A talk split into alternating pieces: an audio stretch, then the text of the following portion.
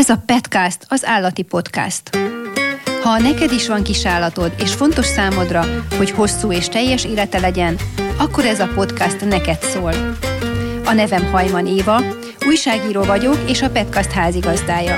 Hiszem, hogy mindenki, akiben erre megvan a szándék, megtanulhatja, hogyan lehet nem csak jó gazdája, hanem valódi társa is a kedvencének. Ebbe a műsorba olyan szakértő vendégeket hívok, akik segítségünkre lesznek ebben, legyen szó tartásról, nevelésről, tanításról, állatorvosi vagy állatvédelmi kérdésekről.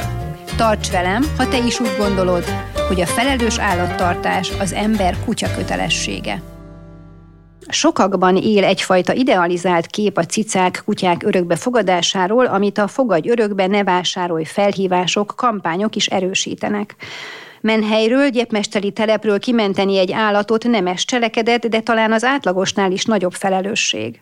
De aki kutyát, macskát szeretne, annak vajon minden esetben ez a legjobb választás? Aki ragaszkodik az örökbefogadáshoz, mit mérlegeljen, mire készüljön?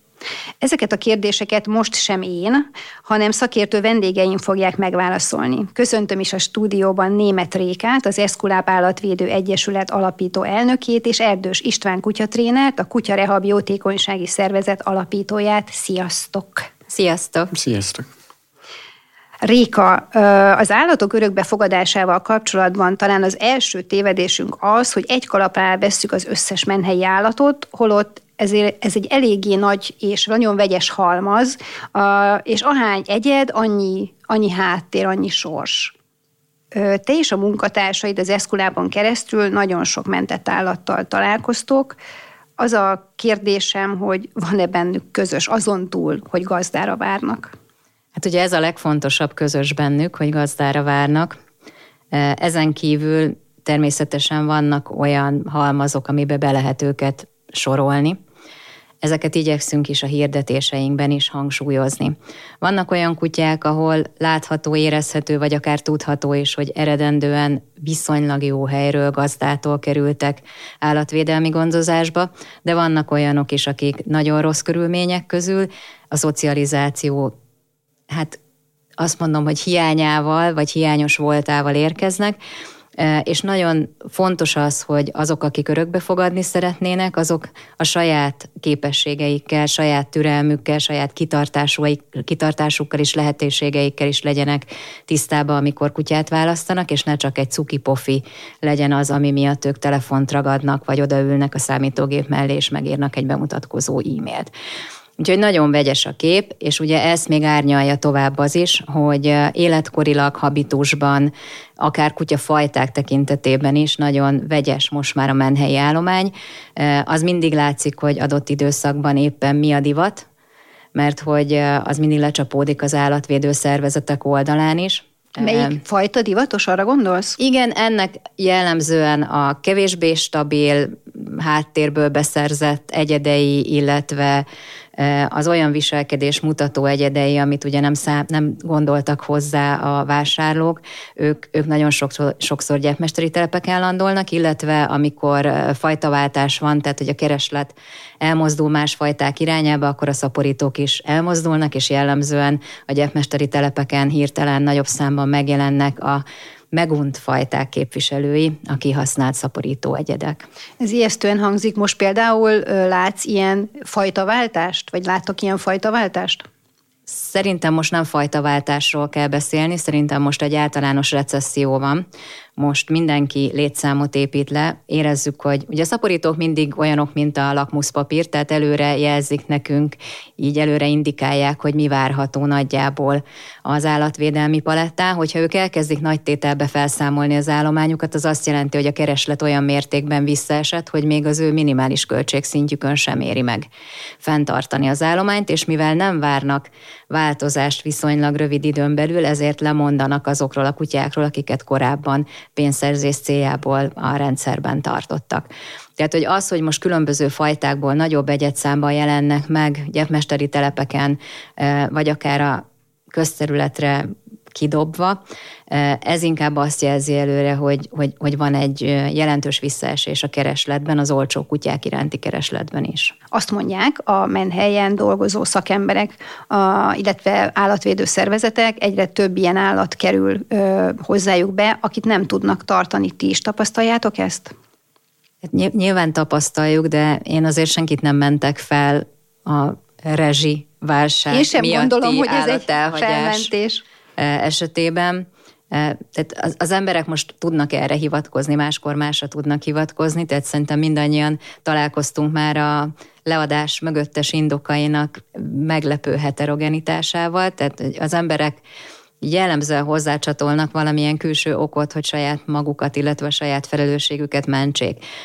Azt gondolom, hogy nyilván azzal, hogy megemelkedtek a létfenntartás költségei, egy állatot vállalni, vagy egy állatot tartani luxus, de azt nem gondolom, hogy akinek már van, ott ez egy döntési pont ha már van kutyám, akkor meg kell oldanom megemelkedett energiaárak, megemelkedett állatteledel árak és elszállt állatorvosi árak, árak mellett Igen, is. ha felelős volt a döntés, és felelős volt a, a választás, mondjuk, ugye, mert mondtad, hogy vannak olyanok, akik nem gondolták volna, hogy Hát az, az impresszió, igen, az impresszió alapú vásárlása sajnos még mindig benne van. Nagyon sokan, hogyha nagyon könnyen hozzáférhető vagy elérhető egy egyed, nincsen szűrés mondjuk az állatvédő szervezet oldalán, vagy egy mesteri telepen, hanem meghatározott összegért kiváltható, akkor nagyon könnyen esnek abba a hibába az emberek, hogy azt gondolják, hogy jó ötlet ajándékba, vagy bármi nagymamának, társaságnak, bármi egyébre állatot beszerezni, de azért ezek ritkán sülnek el jól.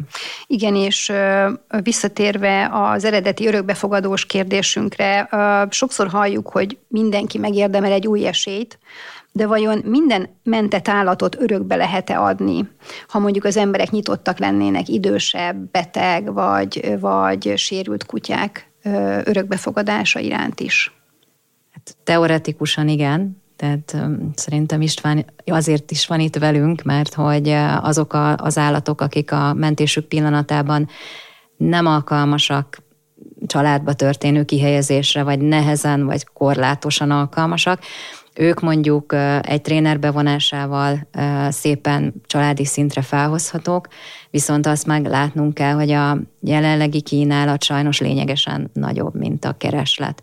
És még hogyha lenne is változás a kereslet oldalán, egész egyszerűen ezt a rapidan növő ollót, ami a folyamatosan legyártott kiskutyák és mindenhonnan a nyakunkba szakadó megunt kis kedvencek körét jelentik, ezt, ezt egyszerűen nem lehet utolérni kereslettel.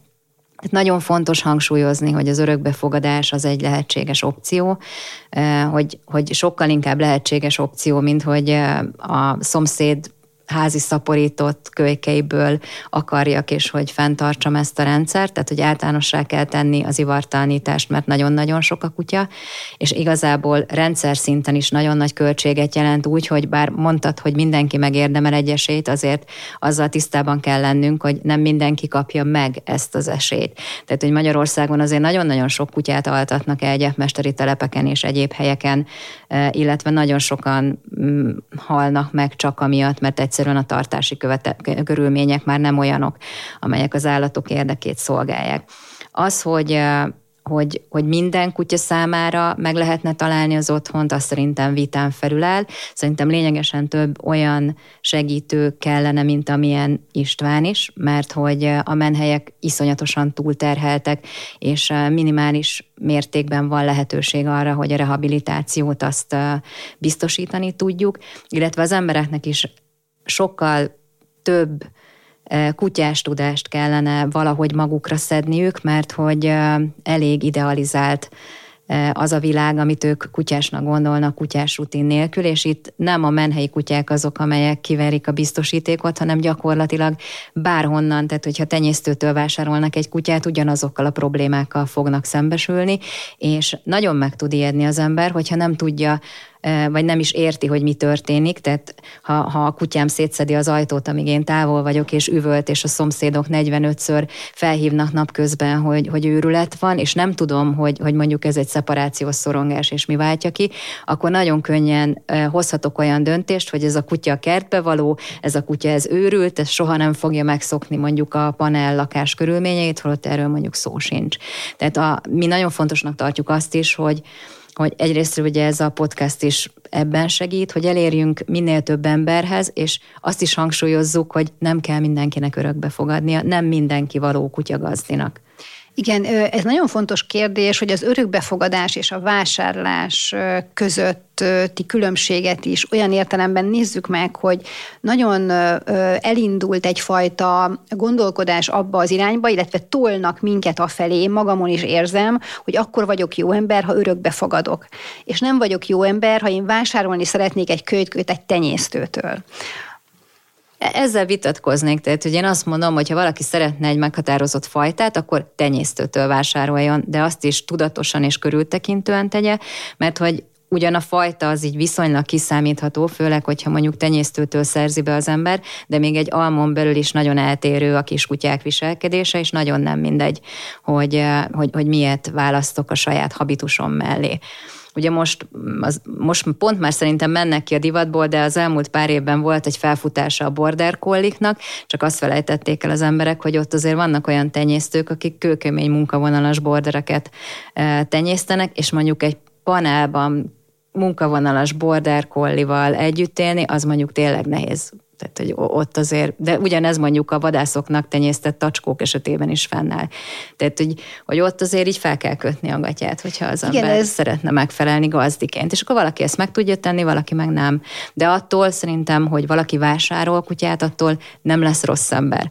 Tehát az örökbefogadó meg automatikusan nem lesz attól jó ember, hogy örökbefogad. Ugye ott az örökbefogadásnál azért szokott hozzá rakódni egy pozitív tartalom, mert ott már volt egy rossz ember, aki eldobta, vagy, vagy legyártotta, vagy magára hagyta, és nyilván az, hogy onnan megmenekülhet, és valaki meg magához veszi, az olyan, mint hogyha eliminálná azt a rosszat, ami már eredendően megtörtént. Igen, és talán ezzel kapcsolatos az a szerintem sztereotípia, hogy az örökbefogadott kutya sokkal hálásabb, és sokkal jobban fogja szeretni a gazdáját, mint az, akit te nulla kilométeresen veszel magadhoz. Itt meghagyom a hála kifejtését Istvánnak.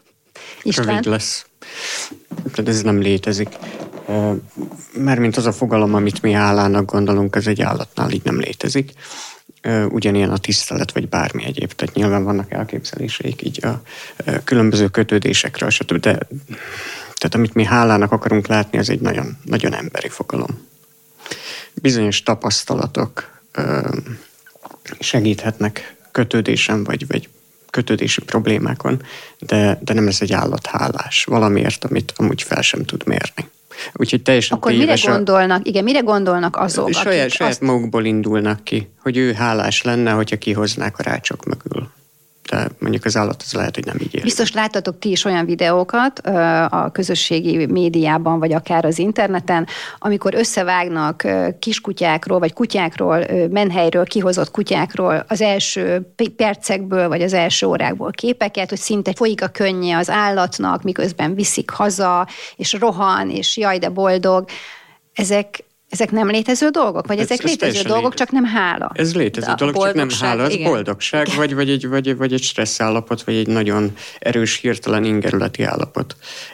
Ilyen videót tudna szerintem bármelyikünk csinálni, amikor kivesz a kenelből egy kutyát. De igazából tehát, még a kenelben is. Tehát vagy még bent függ, is. Tehát, hogy, hogy ez, ez igen, jól mutat egy videón, és valóban tudnak így kinézni kutyák. Egyszerűen hirtelen öröm, valami nagy ingerület tényleg a szervezetben, ami ugye... Változás. Igen.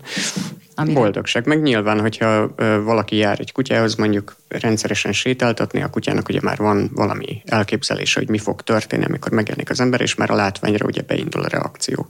Szóval nagyon heves farokcsóva, ugrálás, akár nyáladzás, ami ugye egy nagyon komoly stressz állapot, de a stressz az nem feltétlenül rossz dolog. Tehát ugye az EU stressz, tehát valami boldog ingerület is hasonló jeleket tud kiváltani a kutyában. Maga alá pisil örömében, vagy, vagy nyálatszik, vagy ilyesmi. Viszont ezeknek a videóknak van egy olyan hátulütője, hogy az emberek azért arra számítanak, hogy ez fog történni, amikor hazavisznek egy kutyát, és nem az fog történni, hogy hazaviszik, és beül a sarokba és morog. És akkor meglepődnek, hogy ez a kutya ugye nem hálás, mert hogy, és nem szereti őket, mert ott morog. Igen, ez nagyon fontos, amit mondasz, mert én is azt gondolom, hogy ezek a videók és a hasonló elképzelések a hálás kutyáról, hasonló sztereotípiák, azok olykor, vagy esetenként csalódást okozhatnak az embereknek, akik örökbe fogadnak. Tehát ugye én elmegyek egy kutyáért, kinézem, azt mondom, hogy hú, de hallom, hogy milyen sanyarú sorsa volt, én őt hazaviszem, és akkor elvárom, úgymond, hogy ő hálás legyen. És viselkedjen rendesen, és egye meg azt a kaját, és maradjon csendben, és nyalja meg a kezem. Most én ilyet nem várok el, csak elmondom, hogy mit gondolhatnak egyesek. Nyilván nem mindenki gondolja ezt, vagy mindenki várja el ezt, de lehet ilyenfajta elvárás az örökbefogadott kutyákkal szemben. Szerintem ez nem szűkül az örökbefogadott kutyákra. Tehát, hogy általában az emberek egy pozitív érzés De kapcsolnak. kutyákra sem. Nem, tehát, hogy legyen, ne legyen vele probléma, úgy pont olyan legyen, mint ami ennek elképzeltük, és ebbe így elég széles spektrumon tudunk mozogni, és ha nem úgy van, akkor, akkor megijedünk, hogy jobb esetben azon, hogy mi mit csinálunk rosszul, mert akkor ugye meg akarunk változtatni valamit magunkban, és ez elsődlegesen a saját hozzáállásunk lesz. De ha elkezdjük ugye átprojektálni a kutyára, hogy vele van probléma, mert morog, és hogy ő nem szeret minket, és egyébként a menhely meg hazudott, mert ez egy, ez egy, ez egy idegbeteg és egy agresszív kutya, mert ott morog az asztal alatt, akkor viszont abból nagyon könnyen lehet visszaadás. Nekünk ezért is van egy mentorprogramunk, az örökbeadókat trénerek, állatorvosi asszisztensek, önkénteseink támogatják még az örökbefogadást követően, mert nagyon egyszerű, tehát hogy ami nekünk evidens, és ezt nyilván nem fogjuk leírkálni, mert hogy nekünk tényleg evidens, az az örökbefogadók, sok, örökbefogadók számára sok esetben nem az. Mire gondolsz? Van olyan, hogy elvisznek egy kutyát, és egyáltalán semmit nem, nem hajlandó sem enni, sem inni, se nem pisér, semmit nem csinál. Egy olyan kutya, akit egyébként ad abszurdum előtte sétáltattak, elfogadta a jutalomfalatot, tehát hogy látták azt, hogy ez a kutya működik, kimozdítják abból a környezetből, amiből élt, és hirtelen úgy tűnik, mintha a kutya nem, nem működne ahhoz képest, ami ennek látták is korábban.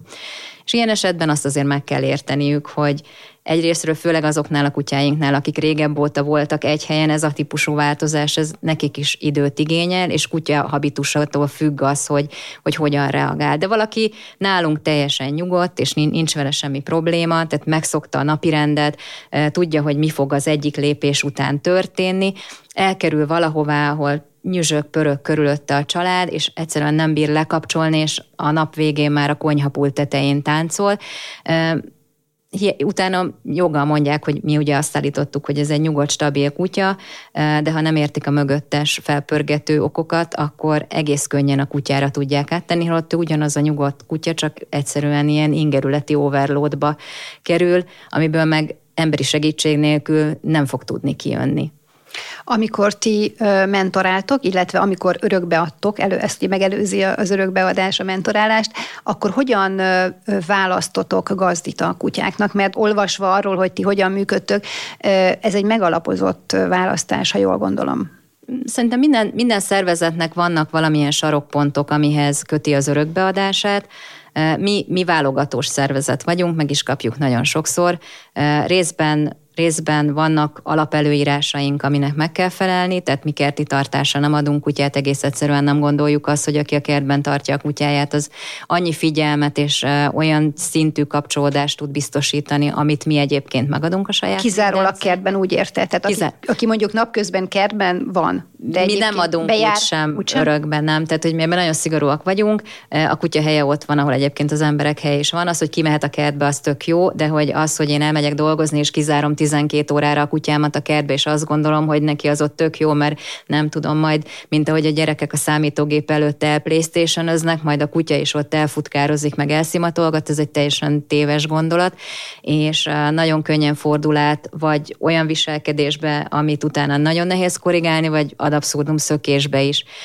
Úgyhogy mi, mi nem adunk így örökbe, nyilván vannak szervezetek, ahonnan lehet így is örökbe fogadni, tehát ettől még nem feltétlenül rossz gazda valaki, de hozzáteszem azt, hogy a tapasztalatunk azt mutatja, hogy aki kerti kutyát keres, nem nagyon akar a kutyával sétálni például, vagy kutyaiskolába járni, vagy foglalkozni, és a vége az nagyjából az, hogy, hogy utána a kutya kint van a kertben, a család bent van a lakásban, és így a kutya és a család között pont az a kapocs nincs meg, ami miatt mi ezt az egész kutyamentést csináljuk. De bocsáss meg, de most muszáj megkérdeznem Istvánt, hogy minden ilyen esetben, amikor amikor így nem a család része, nem családtag a kutya, hanem egy kerti dísz vagy egy riasztó, abban minden esetben sérül a kutya? A kutyákban az a jó, hogy mindent meg tudnak szokni mindenhez alkalmazkodnak. Nyilván az extrémitásokat nem ide számítva, de persze egy kutya hozzá tud szokni ahhoz, hogy az az élete, hogy nem, így önálló. Adnak neki reggelit, esetleg adnak neki vacsorát, megsimogatják a fejét, mikor hazamennek, meg amikor elmennek, és nagyjából egy. Van, amúgy meg ki kell találnia, hogy mit csinál, mert meg ki kell találni. Hát meg tudja szokni, de nem jó neki. Ja, persze, hogy nem. Honnan tudjuk, hogy nem jó neki, István? Hát sétálj el bármelyik faluban, így a kertes házak mellett. Azok a kutyák, azok nem élvezik éppen nagyon az életet. Tehát az, az a kutya, amelyik egész nap pót cselekszik, vagy kényszeresen ugat, vagy felalá rohangál, mert nem tud magával mit kezdeni, soha nem pihen amúgy, vagy, vagy max ilyen végkimerülés után, az, az nem érzi jól magát. Mi az, amit még feltételül szabtok az örökbefogadókkal szemben? Ugye nálunk az is fontos, hogy az örökbefogadandó kutya és az örökbefogadó életvitele az azért valamennyire passzoljon. Tehát, hogy most hétvégén is volt örökbefogadó napunk, eh, ahol idős emberek kifejezetten az egyéves terrierünket egy Jack Russell keverék gyermeket akartak örökbe fogadni, mert cuki. Tényleg cuki. Ez olyan tehát, jó, hogy... hogy mondod. Nekem egy ilyen fajta kutyám van, és ahonnan én elhoztam Szegedmerről a tappancstanyáról, ott előttem egy néni akarta őt elvinni. És mondták, hála Istennek, a néninek, tehát hogy nagyon ott is odafigyeltek az örökbeadásnál, és azt mondták a néninek, hogy ne haragudjon, válasszon más kutyát, vagy jöjjön vissza később, mert ez egy őrült, pörgős kutya, és mindkettőjüknek szörnyű lesz az életük, hogyha ő a zsáját viszi el és vártak engem, aki hasonlóan pörgős életet élek, mint ahogy a kutya illik az én habitusomhoz, és nekem aztán odaadták, egyébként háromszor meg kellett látogatnom. Ez nálatok is feltétel? Nincs, nincs ilyenünk.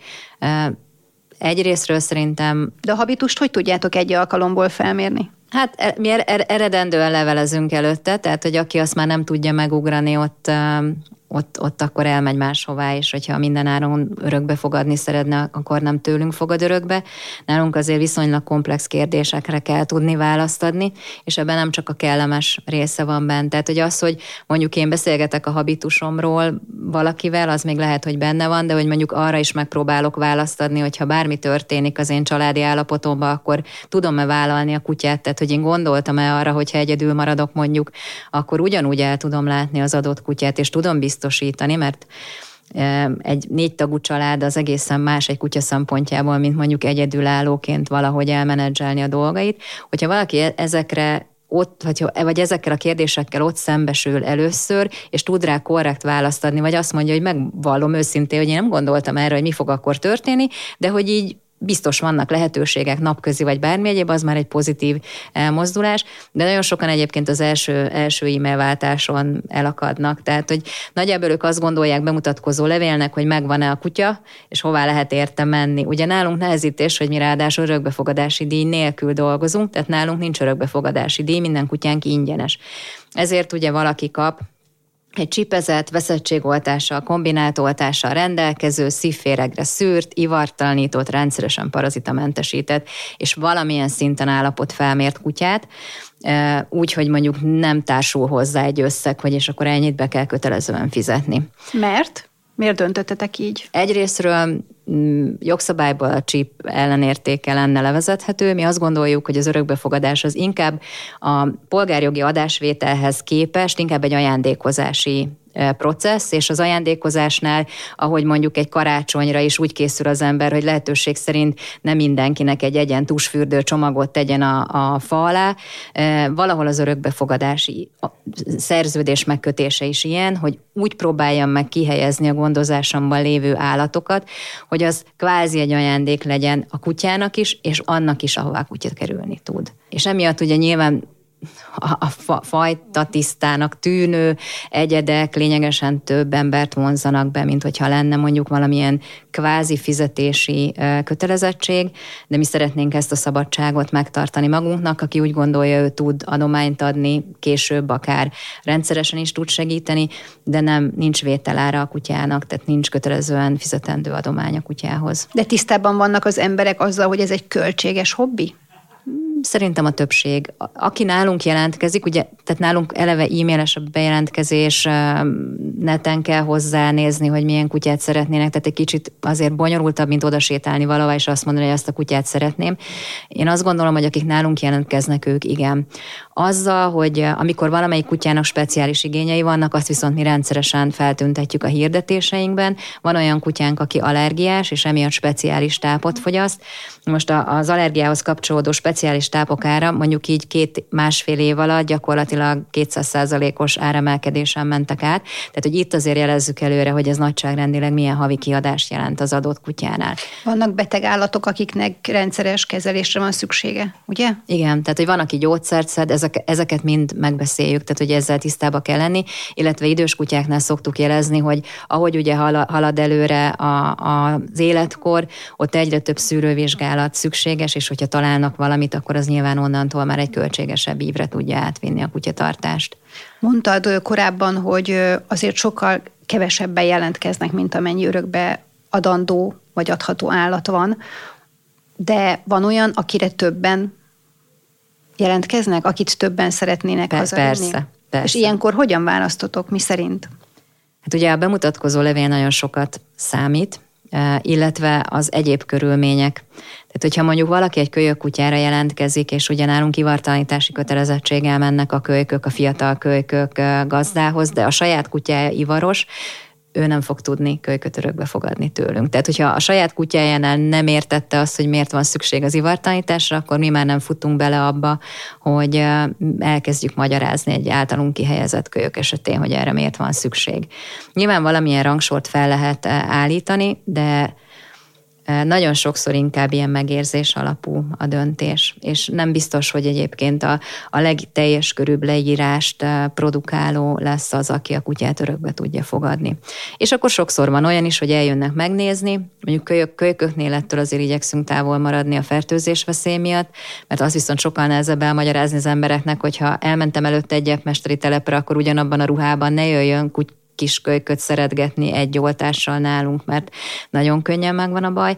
De hogy eljönnek, meglátogatják a kutyát, és valamikor ők döntenek úgy, hogy nem fog beleférni az életükbe. Aztán van olyan, aki nyomtalanul eltűnik, tehát hogy egyeztetünk, már ott tartunk, hogy időpontunk is van, hogy mikor látogatja a kutyát, és utána egyszerűen csak nem jelenik meg, nem jelentkezik, nem mondja le, nem mond semmit. Ezek így a mostani világban benne vannak. A mentorálás mellett is előfordul, hogy visszavisznek hozzá Persze. állatot? Ez valahol azt, azt szoktam mondani, hogy erre fel kell készülnünk, mert ez a, ez a jövő.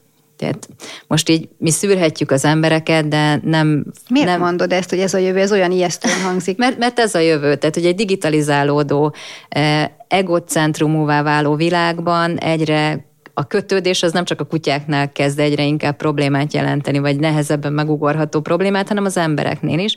Tehát gyakorlatilag, ahogy a tárgyaikat cserélik az emberek meghatározott időközönként, ugyanígy gondolkodnak a kapcsolataikról, a házi állataikról, bármiről és bármennyire is szomorú, tehát hogy én, én egy ilyen szuper empata vagyok, és ráadásul túl kötődő, tehát hogyha kutya lennék, akkor emiatt én valószínűleg szeparációs szoronganék, mert szoktam is, amikor otthon, otthon kell hagynom a saját kutyáimat, de hogy, de hogy, hogy számomra ez ilyen elfogadhatatlan, meg megérthetetlen, de a saját környezetemben is van olyan, akinél ez egy reális opció, hogyha munkát kap valahol, akkor őt nem fogja akadályozni. Az egyébként jelen pillanatban dédelgetett és szeretett házi kedvenc, mert hogy akkor elajándékozza, vagy odaadja a nagymamának, vagy bárki egyébnek. Hát erre én nem tudok mit mondani, mert ugyanúgy érzem, mint te, hogy én erre képtelen lennék.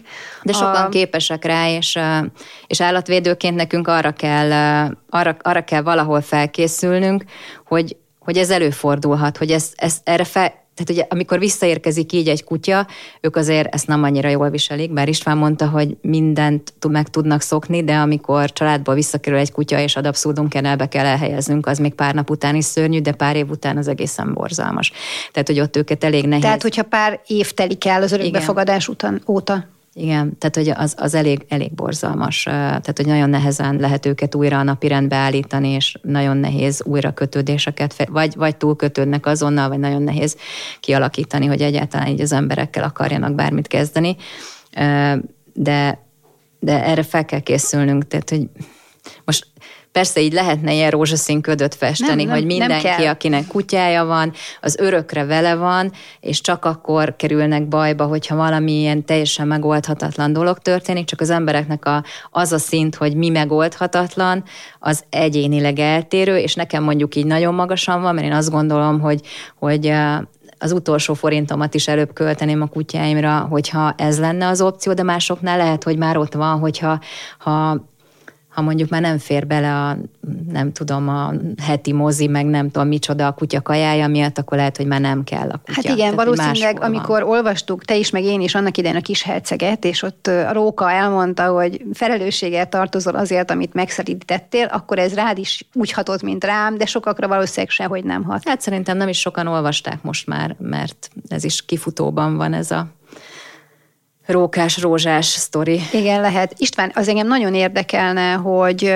hogy kérlek mondd el, hogy mit él ilyenkor át a kutya, amikor családból, tehát nem arról van szó, hogy mentenek állatvédők egy szörnyű körülmények között élő kutyát, és az aztán a menhelyre kerül, hanem egy család, amiről most beszélt Réka, úgy dönt, vagy egy ember, hogy ő nem tud, nem akar tovább ezzel az állattal együtt élni az a jellemző, hogy a kutya minimum nagyon durván össze van zavarodva, és nagyon komoly stresszt élet. És ugye ennek lehet az egyik olyan jele is, hogy az egyébként nem harapós kutya, amikor leadják, akkor nem tűr a saját aurájában más embert, és haraphat. Tehát, hogy ezeket a kutyákat azért nem ölelgetjük meg, emelgetjük meg, nudlizzuk addig, amíg, amíg ők nem mutatják, hogy szeretnének kapcsolódni azt érzi-e a kutya, vagy a kutyák nagy része azt érzi, amit én éreznék, hogyha engem fognának, és kiszakítanának a saját megszokott közegemből és családomból, és nem érteném, hogy most mi történik velem. A, a nem értenéd rész az, ami, ami stimmel. Tehát mi ezért egy kicsit jobban kötünk ilyen összefüggéseket, meg nagyobb képet, meg okokozati Nyilván. viszonyokat, meg e, találgatunk. Ilyenkor és vár a kutya egy, egyébként arra, hogy érte jöjjenek? Lehet, persze, simán lehet olyan. Hát, hogyha leadod a kutyát egy panzióba először, valószínűleg ugyanúgy nem érte, hogy mi történik. Tehát valószínűleg feltételezi, hogy, hogy átmeneti. Nem ez rossz érzés, tehát szerintem emberileg sokkal rosszabb megélni. Nyilván a kutyák sem boldogok, amikor visszakerülnek. Állatvédőként szörnyű megélni. Tehát, hogy főleg akkor, hogyha tőlem került el a kutya, tudom, hogy honnan mentettem, tudom, hogy én jót akartam neki, és visszakerül egy a pár nap után is, tehát hogy vannak olyan kutyák, akik pár nap után is teljesen kiborulnak ettől, és nagyon nehéz őket visszahozni arra a szintre, ahonnan indultunk, de pár év után egészen biztos. Akik azok a kutyák, akik már megéltek egy ilyet, és aztán újra megélnek egy ilyet, ők emlékeznek erre István, vagy, vagy Réka? Nem Tehát, hogy tudják, hogy velük most megint valami borzalmas dolog Tapasztalatból persze megpróbálhat összerakni egy képet, tapasztalatokból dolgozik az állat, tehát hogyha valamivel már találkozott, vagy valamihez tud viszonyítani, akkor igen, ahhoz csatolt érzelmek, vagy, vagy akár viselkedés, az, az kapcsolhat be. De, de ez is azért én elég kérdőjeles, tehát valami történt mondjuk x éve, szerintünk hasonló környezetben, vagy, vagy, vagy hasonló lefolyásban, hogy a kutya fejében az ugyanúgy hasonlít, az, az egy kicsit tehát, van nem, nem ennyire egyértelmű, de, de igen, hogyha valakivel rendszeresen retúrt játszanak, akkor kvázi megszokott is lehet. Nehezebb egy második, harmadik örökbeadás? Hát emberileg mindenképp, mert ugye a bizalmatlanságunk nekünk már magasabb. Tehát, hogy egyszer már az a kutya, akiről mi azt gondoltuk, hogy jól örökbeadtuk, és mindent elmondtunk róla, ami ahhoz kell, hogy őt tényleg be lehessen egy De nem a kutyával fogadni. szemben vagy bizalmatlan? Nem, nem. Tehát a kutyáinkat ismerjük, az embereket sokkal nehezebb megismerni. A kutyának nehezebbe? aklimatizálódni, megszokni az új környezetét, mert mondjuk lehet, hogy egy, egy ö, nagy családban volt eddig, most pedig nem tudom, egy házaspához kerül, egy idős embernél volt, most egy fiatalhoz kerül. Vagy... Ellentétes példákat láttam erről, úgyhogy így nagyon nem tudnék általánosítani. Láttam olyat, ahol sokadik gazdinál nyugodott meg a kutyát, tehát hogy nem ismerve az összes előzményt, tehát nem tippelgetni meg nem fogok, nem, nem okozott gondot, vagy látszólag nem okozott gondot neki, vagy jóval kevesebbet, mint feltételeztük volna, az x gazdinál azt mondani, hogy jó, itt minden oké. Okay. Innentől ugye tényleg csak tippelgethetne az ember, hogy a, a korábbiaknál akkor miért nem. De igen, láttam olyat is, hogy sokadik próbálkozásnál sem sikerült úgy, úgy, úgy jól, jól összehozni. Tehát valahogy a csillagállás, az valahogy mindig félrement. Réka, döntően kis kutyákat, mármint hogy fiatal kutyákat, kölyök kutyákat szeretnének örökbe fogadni az emberek? Ugye mi alapvetően nem kölyköket mentünk, úgyhogy ezt inkább a kutya mentők tudnák megválaszolni, és szerintem, szerintem most konkrétan semmiért nem szeretnének örökbe fogadni, tehát hogy most így, ahogy beszéltük is a recesszió miatt, mm, az örökbefogadás az, az stagnál, de szerintem egyébként a kutyavásárlás is, tehát hogy ez most ilyen luxus termék, tehát nem most veszünk új autót, nem most megyünk nagy nyaralásra, és nem most kezdünk bele a kutyatartásba. Nyilván az emberekben ott van az, hogy egy kölyök kutya az még igazodik hozzájuk, sokkal könnyebb, az tiszta papír, és olyan lesz, amilyenné ő ír, ők írják. Szerencsére én, én azt látom, hogy mondjuk így a felnőtt életkorig, ha a kutya egyébként viszonylag stabil a viselkedését illetően, tehát hogy nincsenek mondjuk így szélsőséges kiugrások, illetve egészséges, akkor azért ott van érdeklődés, meg megteremthető az érdeklődés. Sokszor olyan kutyák iránt is, akik egy esetlegesen küllemben azért nem biztos, hogy a, a kurrens trendekre zárnak rá. Az tény, hogy, hogy az emberek a fiatal, de már ne rágja szét cipőket, és már, ha lehet, akkor legyen szobatiszta. Nagyjából életkorilag ez így az egy és az öt év közötti sávban van, a fölött már azért lényegesen nehezebb örökbe adni. Viszont ezt meg mondjuk a személyes találkozási lehetőségekkel felül lehet írni. Az örökbefogadó napjaink például erre adnak egy remek lehetőséget, hogy ott ugye nem rakjuk a kutyák fejére, hogy ő tíz éves, három éves, egy éves, akárhány éves, hanem ott van természetes valójában valamilyen közegben, valahogy arra a közegre reagál, és meg lehet vele ismerkedni, utána lehet jönni sétáltatni, és ad abszurdum, és ott már nem feltétlenül számít az életkor. Tehát, hogy amikor mondjuk odaírjuk egy kutyához, hogy ő tíz éves, akkor így a, ez egy online felületen, akkor így az emberek hát szegény, ott fog meghalni a menhelyen. Hogyha kivisszük egy rendezvényre, és egyébként ő egyáltalán nem úgy viselkedik, vagy akár tényleg úgy viselkedik, mint egy tíz éves, de valaki pont egy olyan kutyát keres, aki habitusban azt hozza, hogy így már nem a plafonon pörög, viszont még szeret sétálni, akkor nagyon könnyű az érzelmi oldali kapcsolódás, és akkor az örökbefogadás esélye is nagyobb. Csak online nagyon nehéz így örökbeadni minden életkorból. Az elvárása, hogy szocializálja a kutyát? Lehet-e ilyen elvárást támasztani az örökbefogadókkal szemben? Van olyan kutyánk, akinek már látjuk az elején, hogy kelleni fog. Olyankor mi szoktunk is kutyaiskolákat javasolni, egyébként Istvánékat is szoktuk, ez habitustól függő, hogyha valamelyik kutyánál jelezzük eleinte is már, hogy ott nagyobb azt látjuk, hogy a kutya az átlagtól kiemelkedik, mert gyorsabb felfogású, jobban reagál, stabilabb, akkor ott szoktuk javasolni, hogy érdemes keresni valamit, amiben egyébként ezt a fajta tudást ezt kamatoztathatja. Ez a sikerélmény az a kutyának is pozitív, de egyébként a gazdának is. Tehát nagyon sokszor a gazdát darálja be olyan szinten ez a kutyás lét, hogy, hogy ő az, aki ezt akarja csinálni, és vannak olyan rehabos kutyáink, ahol pedig kifejezetten azért szoktunk kutyaiskolákat javasolni, használni, hogy a viselkedésben lehessen valamilyen pozitív elmozdulást elérni, úgyhogy mi javasolni szoktuk. István, te foglalkozol Rékáik rehabilitációra szoruló kutyáinak a rehabilitációjával, tehát te próbálod őket. Egy párral és, és többen is csinálnak ilyesmit, ezt így előjáróban. Tehát van több önkéntes amúgy az Egyesületben, akik tudom, hogy ö, foglalkoznak a kutyákkal, több, több helyszínen. Ö, úgyhogy én is. Meséld el, vagy mondd el itt a hallgatóknak, hogy mi mindent kell egy ilyen mentett kutyánál, ha rehabilitációra szorul, elvégeznie egy szakembernek ahhoz, hogy örökbeadható legyen? Alapjáraton semmit nem kell, nagyon sok mindent lehet. Nézzük úgy ezt a dolgot, hogy az összes kutya örökbeadható, csak nem mindegy, hogy hova és hogyan. Tehát, hogy mondjuk egy pokrócnál vagy egy erítnél ez a, ez a lehetséges örökbefogadói kör nagyon-nagyon kicsi. Tehát egy indulási állapotnak. Hogyha egy pár dolgot egy a hipalistáról itt tudunk javítani, akkor ez a kör ez tágul. Szóval mi a cél, mi az elvárás, és mi a környezet? A környezet mit tud biztosítani? Hogyha olyan a környezet, ahova kerül, amit nem fog tudni megugrani, vagy potenciálisan veszélyt jelent, akkor az ott nem jó ak- ak- akkor van ugye több dolog már. A veszélyt már jelent alatt azt értjük, hogy mondjuk megharap valakit? Hát például igen. Tehát, hogy hát az a kutya is örökbe adható, aki hát, egyébként hát, megharap valakit? Én haza tudnék vinni egy kutyát, aki, aki, aki, aki, aki, hát, igen, tehát hogy, vagy bármelyik végtagunkra, ez egy ilyen műfaj.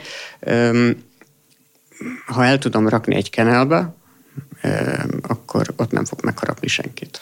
Hát ugye, igen, csak ugye mi eleve, legalábbis aki örökbe fogad, én azt gondolom, hogy ő egy társállatot szeretne, és rékáik úgy is akarják, vagy úgy is szeretnék Ezeket a, nem zárja ki egy örökbe adni.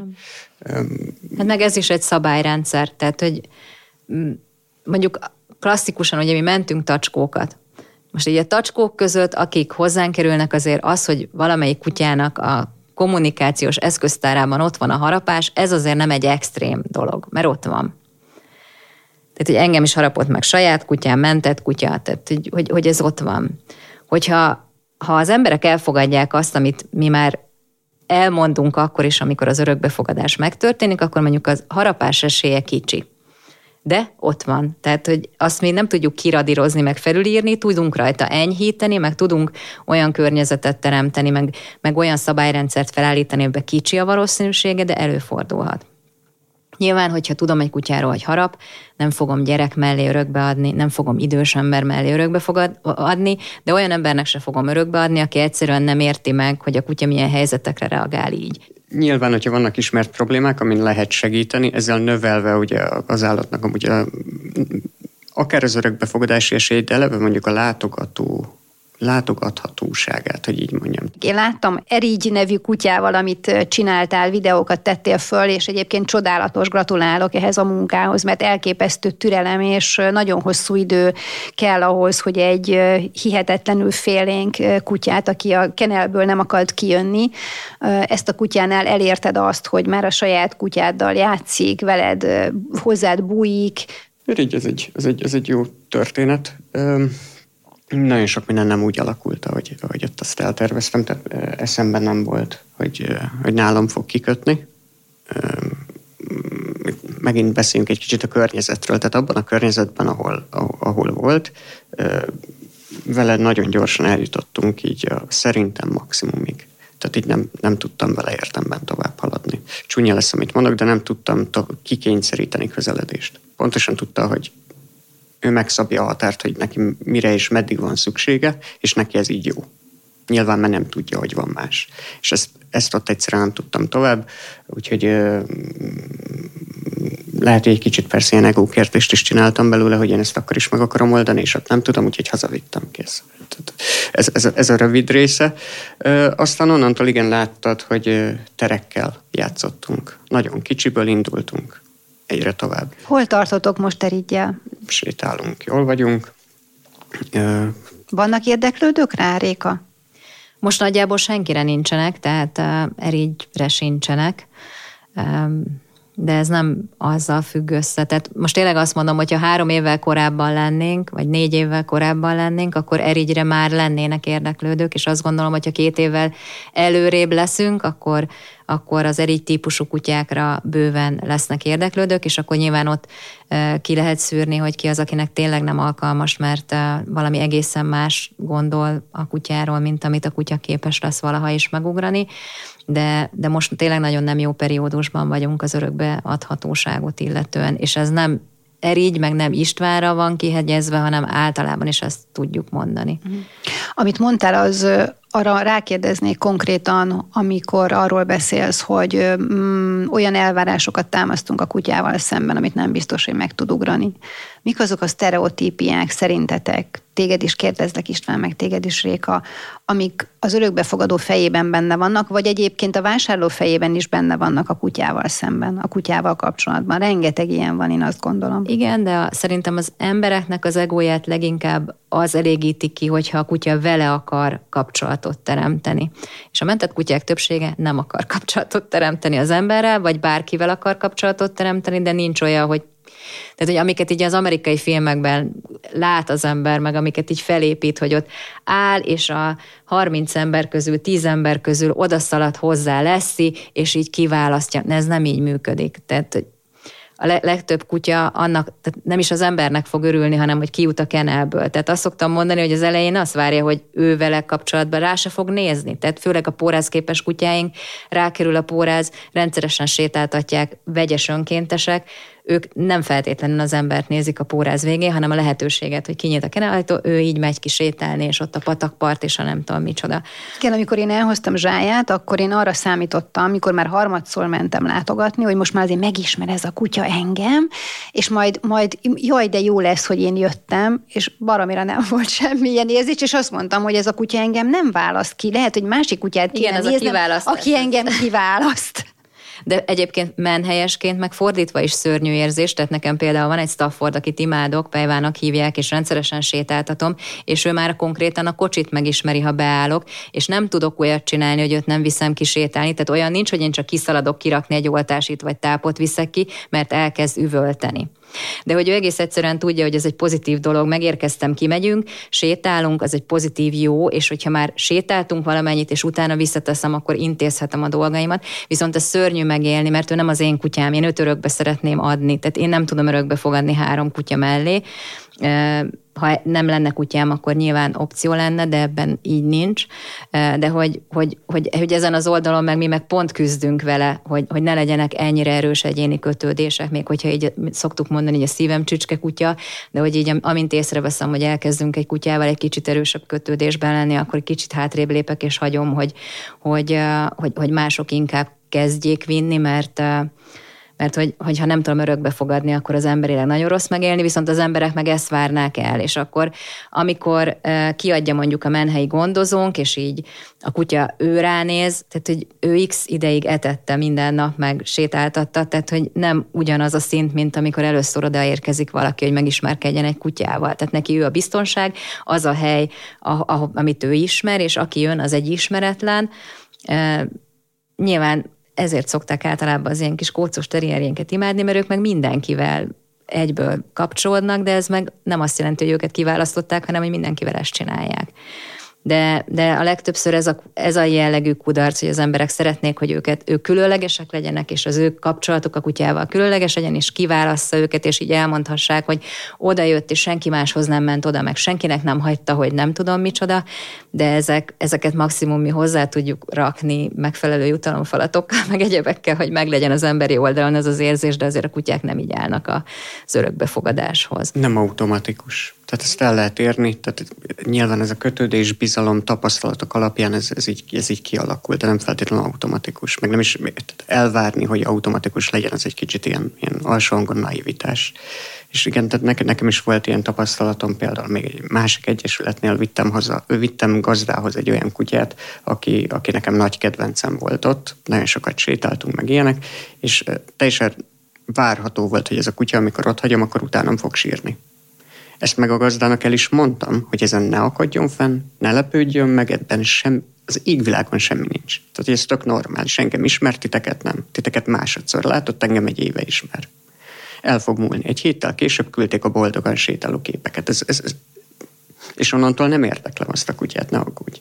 Illetve közel sem annyira, mint a mint ahol most éppen van. Mik még az irreális elvárásaink, például a nevelés terén, vagy a szófogadás terén, vagy a kompatibilitás terén? Tehát... Mi minden kutya legyen szobatiszta.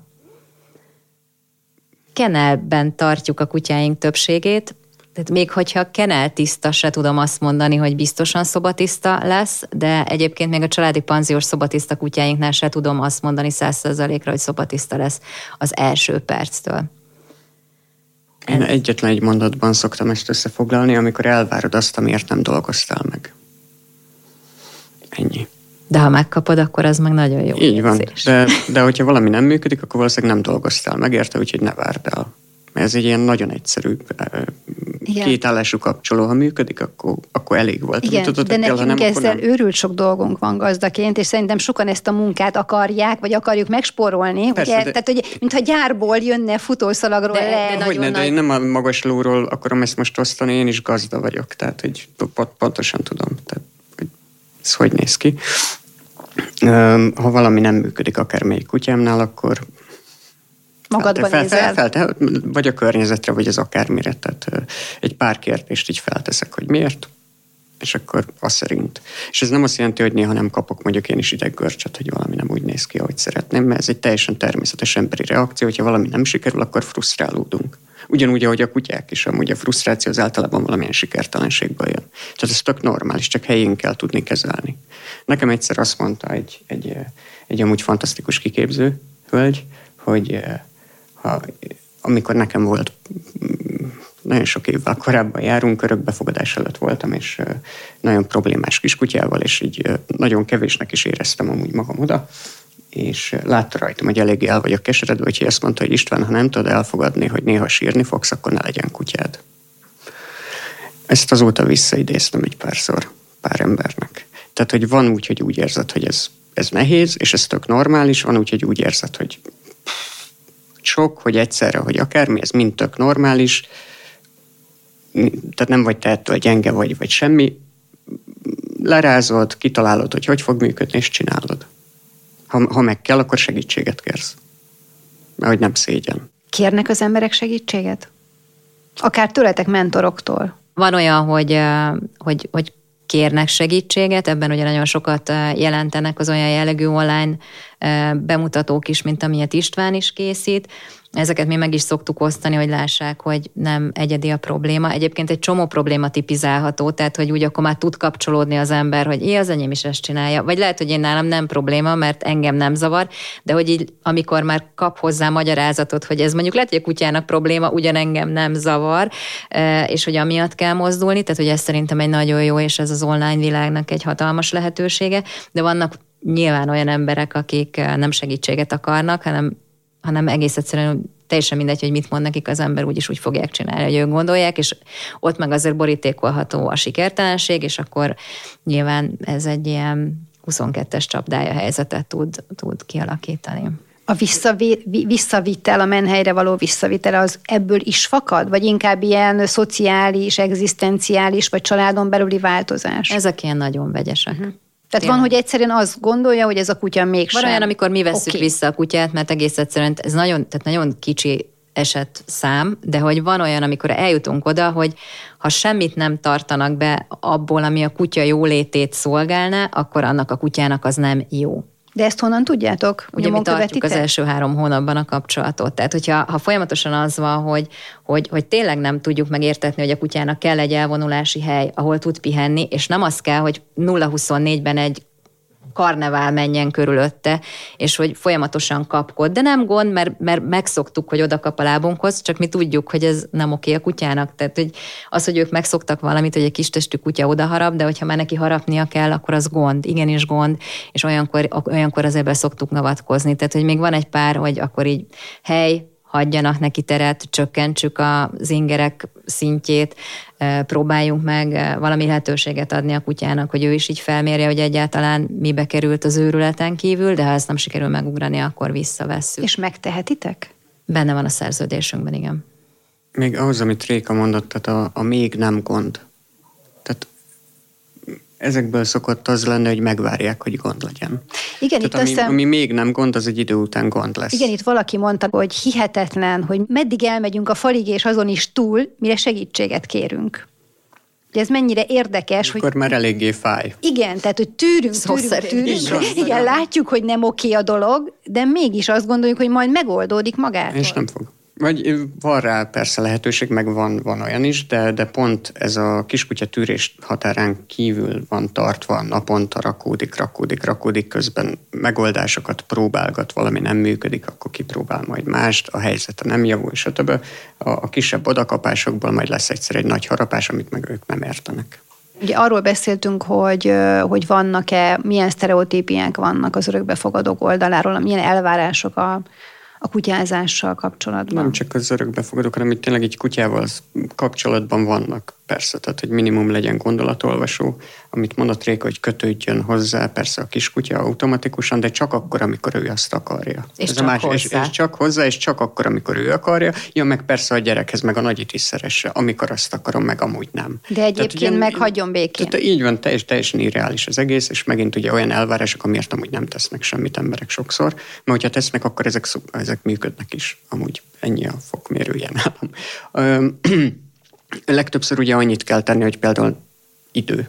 Hogy így nem, akar, nem akarunk túl jót például a kutyának, mert mint feltételezve, hogy neki mi a jó, ami mondjuk lehet, hogy nem igazán passzol ahhoz, ahogy a kutya megéli az adott helyzetet, hanem mondjuk kicsit békén hagyjuk. Ilyen, ilyen, ilyen főleg gyerekeknél tudom, hogy vannak ilyen elvárások, hogy a kutyának valahogy mágikus módon uh, szeretnie kell a, a gyereket, vagy, vagy többet elnézni neki, nem tudom miért, mert, mert hogy gyerek, amit mi így jól lemoralizálunk, hogy mert gyerek, ezért mi többet elnézünk neki, aztán ezt nem tudom, miért várja el bárki egy kutyától. Minden nemi kapcsolat nélkül, mert az más, az tök más. Tehát egy X kapcsolat egy X helyen, az, az nagyon sok mindent be tud. Tehát mondjuk van egy nagyszülő, akinek megjön az unokája hétvégén, és akkor így van. tessék a kutyusnak van. eltűrni, hogy azt a, egyébként Abuzálja egy hónapban egyszer látod gyereket, azt, az, az hagyja magát, ugye? Hogy így van, így van. Egész nap rajta csüngjön. De nagyon sokszor egyébként még csak nem is kell a gyereknek hozzáérnie a kutyához. Azért a mentett kutyáknál tudni kell azt is, hogy nagyon sokszor gyerekektől hoznak rossz élményeket, és olyankor elég a gyerek puszta lénye ahhoz, hogy a kutyában egy viszonylag magas stressz szintet bírjon előidézni. Nem kell semmit csinálnia, csak beszélnie, csicseregni, futnia, játszani, bármi egyéb, de ahhoz kapcsolódik valami negatív élmény. Ezeket, ahol ki tudjuk szűrni, ott jelezzük. Az emberek persze nem akarják elhinni, de hát olyan cuki, olyan kicsi, biztos, hogy nem valahol meg nem tudjuk. Ez tudok egy másikat, hogy van ez persze minden negatív élmény nélkül is. Tehát egyszerűen egy, egy futó, sikító, stb. gyerek, aki esik kell, az, az egyszerűen stimulálhatja úgy a kutyát, hogy mozgásra készíteti, hogy akár kvázi levadásza. Tehát ilyen is lehet, ebben semmilyen negatív élmény nincs mögötte, egyszerűen ez egy inger válasz reakció a kutya részéről. Ez, ez pont egy olyan dolog, ami, amire érdemes készülni, tehát, hogyha a kutyánk látjuk, hogy egyre izgatottabb, egyre lendületesebb, akkor el kell tudni rakni valamelyiket az útból. Jó, de minimum felügyelni. Nem elvárni, hogy ez majd magától működik, mert nem fog. Elég jó eséllyel nem fog. Mondjátok, mindazok alapján, amikről itt már beszéltünk, mert eléggé átbeszéltük azt gondolom ezt a témát, de nagyon fontos összegezni szerintem, hogy kiknek ajánljátok az örökbefogadást. Van ilyen? Akiknek nem nincs. ajánlható? Részemről nincs. Tehát, hogyha valakinek azt mondanám, hogy ne fogadjon örökbe, akkor annak én valójában azt akarom mondani, hogy ne tarts kutyát. Igen, tehát hogy az örökbefogadás és a kutyatartás szerintem az egy halmaz ilyen szempontból, tehát hogyha valaki nem alkalmas kutyatartásra, akkor örökbefogadásra Valóban. sem alkalmas, de ha nem alkalmas örökbefogadásra, akkor kutyatartásra sem. E, ott már azért egy kicsit cizellálnám nálunk, tényleg szigorúak a szabályok, tehát hogy attól még mástól lehet, hogy örökbe fog tudni fogadni kutyát, és relatíve jól fogja tudni tartani a saját és a kutya szempontjai szerint is tehát, hogy még attól, hogy tőlünk nem kapott kutyát, az még nem zárja ki alapvetően a kutyatartók közül. Én azt szoktam mondani, hogy olyan ember ne tartson kutyát, akinek alapvetően sincs kitartás a dolgokhoz. A kutyatartás az egy egész életen áttartó fejlődés és, és kitartás. Tehát, hogy ott egy felelősségvállalást kell hozzátenni, hogyha valaki ebben nem jeleskedett, akkor ne kutyán tesztelje azt, hogy ő erre képessé válik-e vagy sem. Azt hiszem, te vagy az első, akitől ezt hallom, hogy kitartás kell a kutyázáshoz. Pedig ez tényleg így van. Ezt, ezt ritkán szoktuk ö, említeni. Azt, hogy ez egy életre szóló felelősség, ezt is szoktuk mondani, de hogy amúgy egy kitartást is igényel, mert folyamatosan van a kutyával dolog. De nem a csak a kutyával, is. tehát hogy igazából a saját élethelyzetünkben is, tehát hogy, hogy az emberrel annyi minden történhet. És és ezek meg fognak történni akkor is, ha kutyás vagyok, meg akkor is, ha nem vagyok kutyás. Ha kutyás vagyok és megtörténik, akkor a kutyámra is figyelemmel kell tudnom menedzselnem az életem, akkor is, hogyha egyébként az ágyból nincs kedvem kimászni. Van-e olyan dolog, hogy vannak-e olyan szempontok, amiket meg kell, meg kell fontolni, mielőtt örökbe fogadunk állatot? Hát az István mondta itt az időt, de szerintem ez sok aspektusból is egy nagyon fontos kérdés, hogy jó időpillanatban vagyok-e az örökbefogadás szempontjából. Tehát, hogy én tudok-e odafigyelni, időt szánni a kutyára, a kutyának időt adni. Olyan-e az élethelyzetem, amiben én ezt a szabadságot meg tudom magamnak is engedni, meg a kutyának is. Ha én tudom, hogy két hét múlva nyaralni megyek, akkor nem egy héttel előtte fogadok örökbe kutyát, hogy egy hét múlva meg panzióba adjam. De hát ez a vásárolt minden. kutyánál is ugyanígy van. Ez, ez, ez minden, ez, ne, ez nem tér el szerintem az örökbefogadás és a vásárlás között. Tehát másképp kell készülni egy örökbe fogadott kutya érkezésére, mint egy vásárolt kutya érkezésére. Mondjuk, aki rehabilitáción átesett, vagy akinél elmondjátok, hogy ilyen-olyan olyan problémákról tudtok már biztosan a kutyával kapcsolatban? Szerintem kutya ilyen szempontból, tehát hogy a, tőlünk örökbe fogadottak, azok viszonylag jó állatorvosi ellátásban részesülnek, tehát hogyha valaki vásárol egy kutyát, ott még oltási programot kell korrigálni a saját állatorvosával, egyeztetve, ad abszurdumi vartalanítást egyeztetni, a parazitamentesítéseket, szűréseket biztosítani, nálunk ezek megvannak. Igazából szerintem nincs eltérés az örökbefogadott és a vásárolt kutya várakozása között. Szerintem az emberek egyébként hajlamosak nagyon nagy hangsúlyt fektetni a külsőségekre. A kutya szempontjából teljesen mindegy, hogy hány százezer forintot költöttem kutyás cuccokra. Szerintem itt érdemes a kényelemre, a biztonságra, és mondjuk így a kutyák szempontjából ergonomikusságra koncentrálni, és ez nem biztos, hogy mindig az, ami a szemnek legtetszetősebb. És a lelki felkészülésre? Arra nem lehet felkészülni. arra, arra, arra nehéz. Itt így nyilván az ember pozitív várakozással, tehát hogy azért ez az emberek oldaláról egy pozitív történés, ezt azért nem elszenvedik az örökbefogadást, és ez teljesen jó, az maradjon is így. Tehát mindenki egy pozitív várakozással álljon hozzá, hogy egy kutya érkezik a családba, csak ne essen kétségbe, hogyha nem minden alakul az első napon úgy, ahogy ő elképzelte. Ez az egy, amit, ami, amit még így hozzátennék a, a, az idő, türelem, meg némi előre gondolkodás listához, hogy ha, ha otthon tudod, hogy ebből így konfliktusok lehetnek, hogyha nem tökéletes a kiskutya nulladik perctől, és ez téged megvisel, akkor ott gond lesz. De, de ott is, tehát hogy nálunk például nagyon jó indikátor az, amikor család jelentkezik kutyára, de valamelyik családtag nem jön be megismerkedni a kutyával. Mi úgy nem adunk örökbe. Tehát Mert ott az vala, azt jelenti, ott hogy valaki nem, nem akar, valaki nem akar kutyát. De akkor azt mondjátok, hogy bátran fogadjunk örökbe, akár milyen idős kutyát, akár milyen háttérrel rendelkező kutyát, csak ne legyenek irreális elvárásaink. És lehetőség szerint olyat válasszunk, aki mondjuk tényleg a mi életvitelünkhöz passzol. Tehát, hogyha engem egy border collie vagy egy jakterierrel láttok, akkor szóljatok, jó? Mert ők így nem, nem az én, tehát hogy ők kívül vannak az én komfortzónámon. De ebben ti tudtok segíteni szakemberek, hogy ki milyen kutyát válaszol, és ez borzasztóan fontos. Én alapvetően azt is mondanám, hogyha valaki kiválasztotta a kutyáját, vagy nagyjából tudja, hogy milyen kutyát szeretne, akkor nem feltétlenül rossz, hogyha beszél előtte egy szakemberrel. Mert lehet, hogy mondjuk István szembesíti azzal, hogy hát ez tök jó, amit így összefoglaltál, hogy te mit gondolsz, hogy milyen kutya passzolna hozzá, de hogy akkor nézzük meg, hogy még azok a részei is passzolnának-e hozzád, amire nem gondoltál.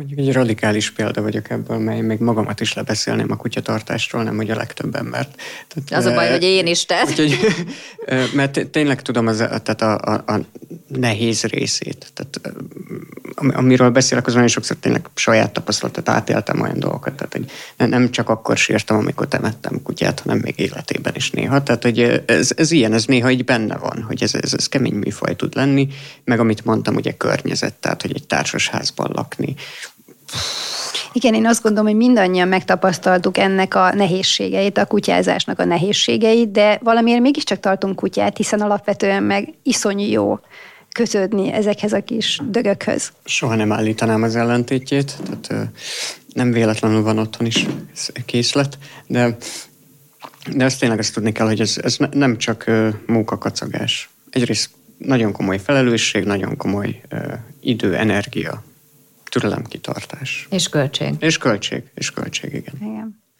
Én minden esetre abban bízom, hogy azok a kutyák, akik most bekerültek a menhelyre, és akik egyre többen vannak, amit mondtál sajnos amiatt, azok közül nagyon sok gazdához fog kerülni belátható időn belül. Én optimista vagyok ebben, és nagyon drukkolok, és azt kívánom mindenkinek, hogy találja meg azt a kutyát, aki hozzávaló, ezeknek a szempontoknak a figyelembevételével döntsön az állattartás mellett, vagy pont ne döntsön amellett, hogy állatot tart.